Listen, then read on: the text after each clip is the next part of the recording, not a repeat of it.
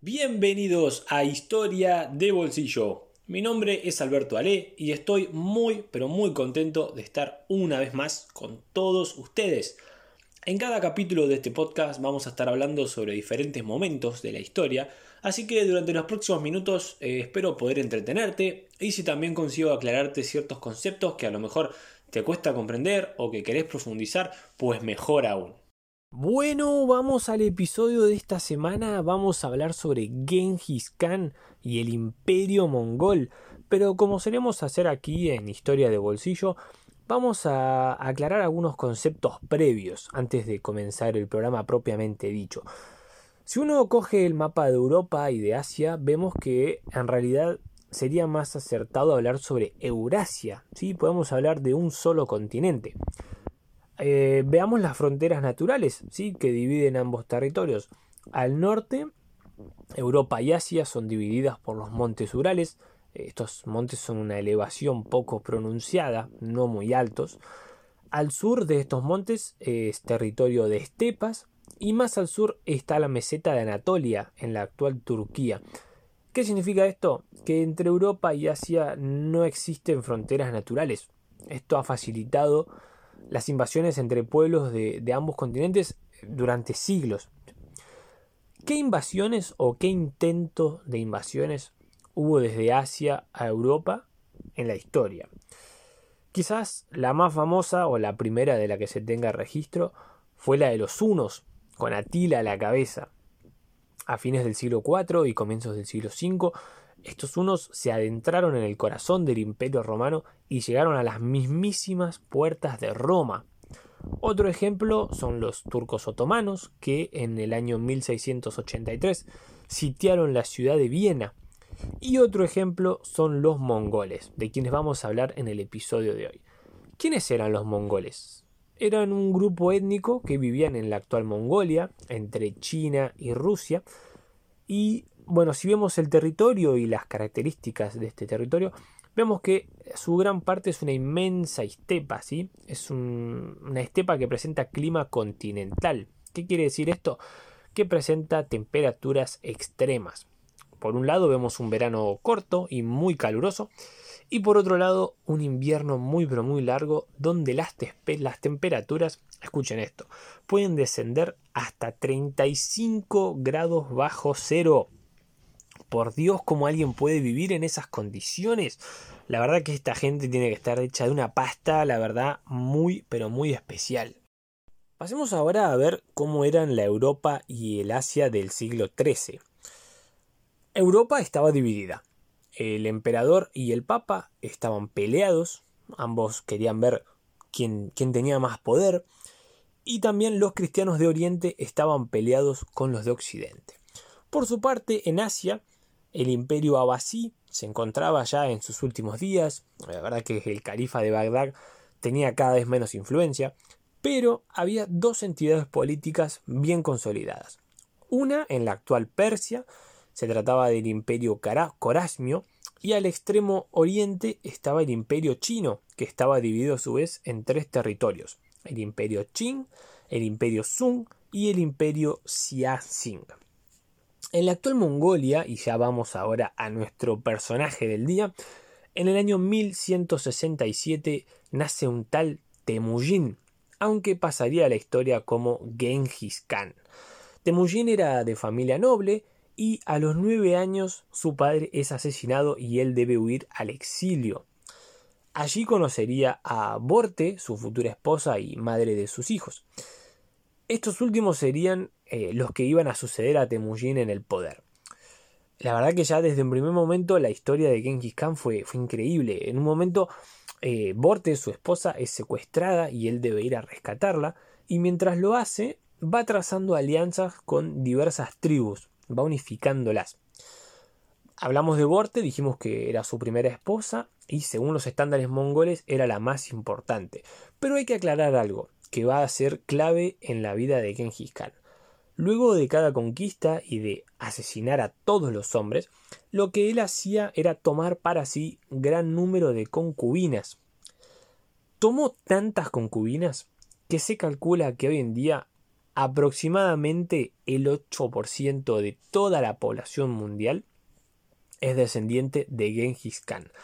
Si ponemos a ver que, bueno, él primero, como dijimos, asesinaba a todos los hombres y luego tomaba como concubinas a todas las mujeres que podía. Esta práctica era repetida por sus hijos. Se puede creer este número, ¿no? 8% de la población actual descendiente de Genghis Khan. Hacia 1196 había logrado unificar a todas las tribus mongolas y en 1202 vence a los enemigos históricos de los mongoles, que eran los tártaros. Ya en 1206 es nombrado Genghis Khan, sería como líder de todos los mongoles. A partir de ahí comienza la expansión, comienza la construcción del imperio terrestre más grande de toda la historia, el Imperio Mongol.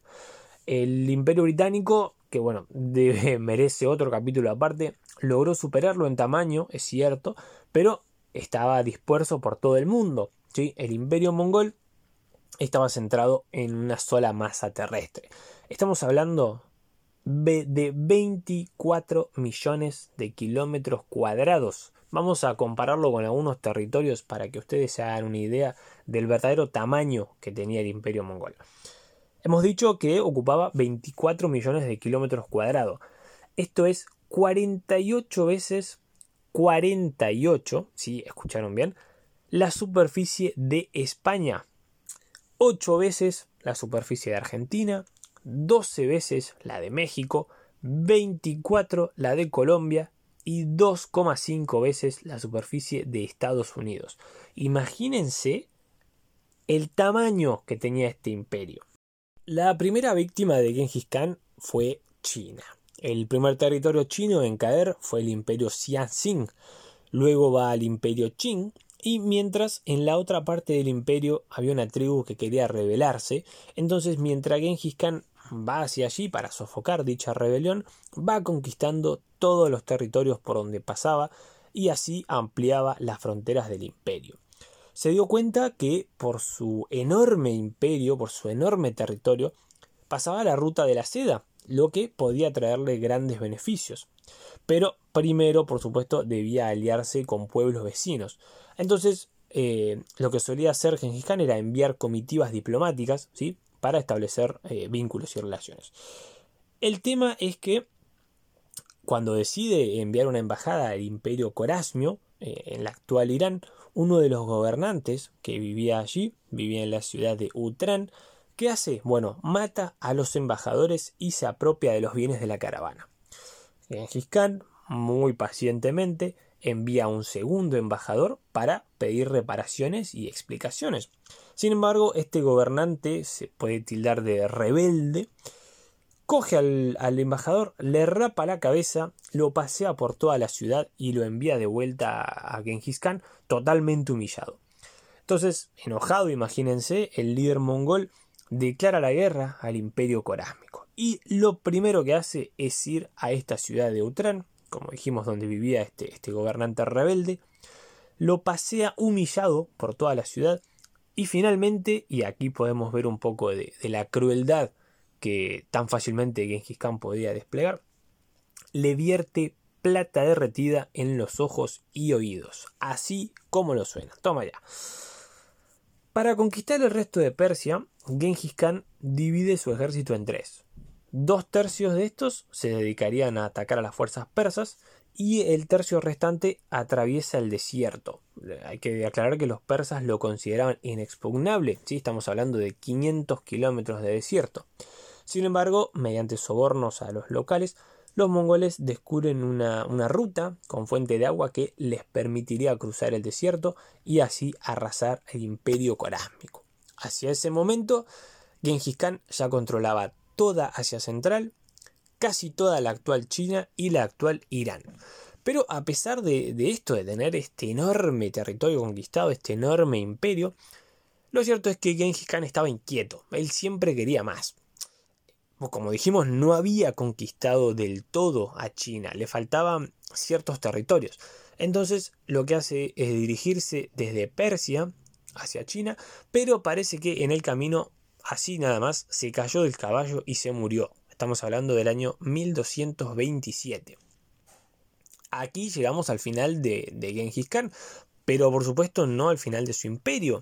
Este va a continuar y después de unos años de un parate se reanudan las invasiones hacia Europa, ¿sí? En el año 1236.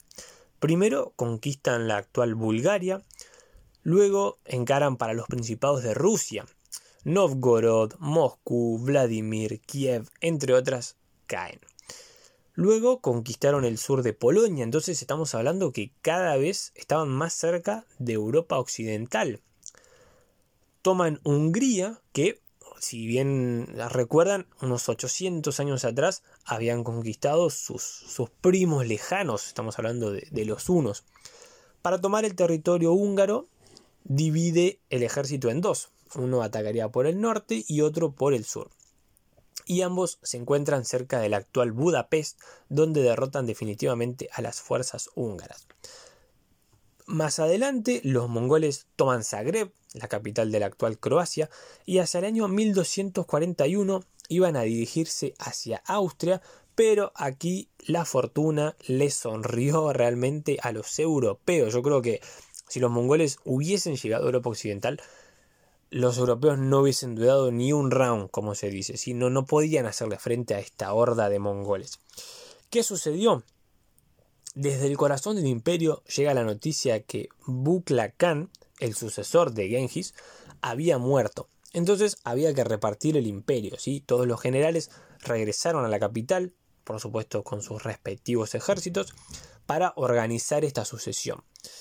Digo que se llevaban sus ejércitos por si las cosas se salían de control y había que arreglar el asunto a través de las armas. Algo parecido podemos ver. A ver, les hago una pregunta. ¿Qué otro líder logró levantar un imperio así en un par de años nada más? 10, 15, 20 años. Y a su muerte, este se divide entre sus generales. A ver, no los escucho. Así es, muy bien. Con Alejandro Magno, ¿sí? Ocurrió algo muy similar con el Imperio Mongol. Entonces tenemos varios, si se quiere, reinos sucesores. Por un lado la Horda de Oro, al oeste del Imperio Mongol, es decir, muy cerquita de Europa. El Canato de Persia, el Kanato de Chagatai, en el centro del imperio. Y otro más que ocupaba la actual China. Hacia el siglo XIV ya vemos cómo los mongoles comienzan a pelearse entre sí cada vez más. Y existe una gran rivalidad entre las tribus. Pero hacia el año 1360, en el Kanato de Chagatai, nace un señor que se llamaba Tamerlán, quien llegó casi a reunificar todo el antiguo imperio. Conquistó Persia, atacó y conquistó el norte de la India, incluso llegó a Turquía, ¿sí? Donde se enfrenta al sultán, que a su vez estaba sitiando, fíjense qué curioso, la ciudad de Constantinopla. Resulta que Tamerlán había insultado a la madre del sultán y este dijo así, bueno, le declaró la guerra y finalmente el sultán pierde. Pero bueno, estando a las puertas de Europa, los mongoles ya se estaban relamiendo, sí, porque estaban a las puertas de Europa Occidental, podían invadir todo el continente europeo. Resulta que otra vez la historia se repite. Tamerlán estaba empeñado en conquistar China. Recordemos que estaba a las puertas de Europa, ¿sí? Decide cruzar toda Asia y viajando hacia allí muere en 1405. Y bueno, ya aquí el imperio mongol no se iba a recuperar nunca más. Lentamente los mongoles se terminan asimilando a los pueblos que habían conquistado, porque estamos hablando de 24 millones de kilómetros cuadrados, pero los mongoles no eran tantos, ¿sí? Entonces lenta pero seguramente se va diluyendo esta cultura y se mezcla con la gente que vivía en los territorios conquistados. Bueno, amigos y amigas, hemos llegado al final de un nuevo episodio y como ya se ha convertido en una costumbre aquí en Historia de Bolsillo, vamos a terminar el capítulo con algo de música, ¿sí? Música relacionada al tema que hemos tratado. Hoy les traigo un estilo de música muy particular y muy tradicional de la región de Mongolia. El estilo se llama Urtindú, ¿sí? Consiste básicamente en sonidos bien guturales y es una canción de una banda mongola que se llama Unuguren y la canción se llama Batsorig Vanchig Yauli. Sí, creo que lo he pronunciado bien. Batsorig Vanchig Yauli. Espero que hayan disfrutado el capítulo de esta semana, que hayan aprendido y, por supuesto, nos reencontraremos la semana que viene con más Historia de Bolsillo. Chao.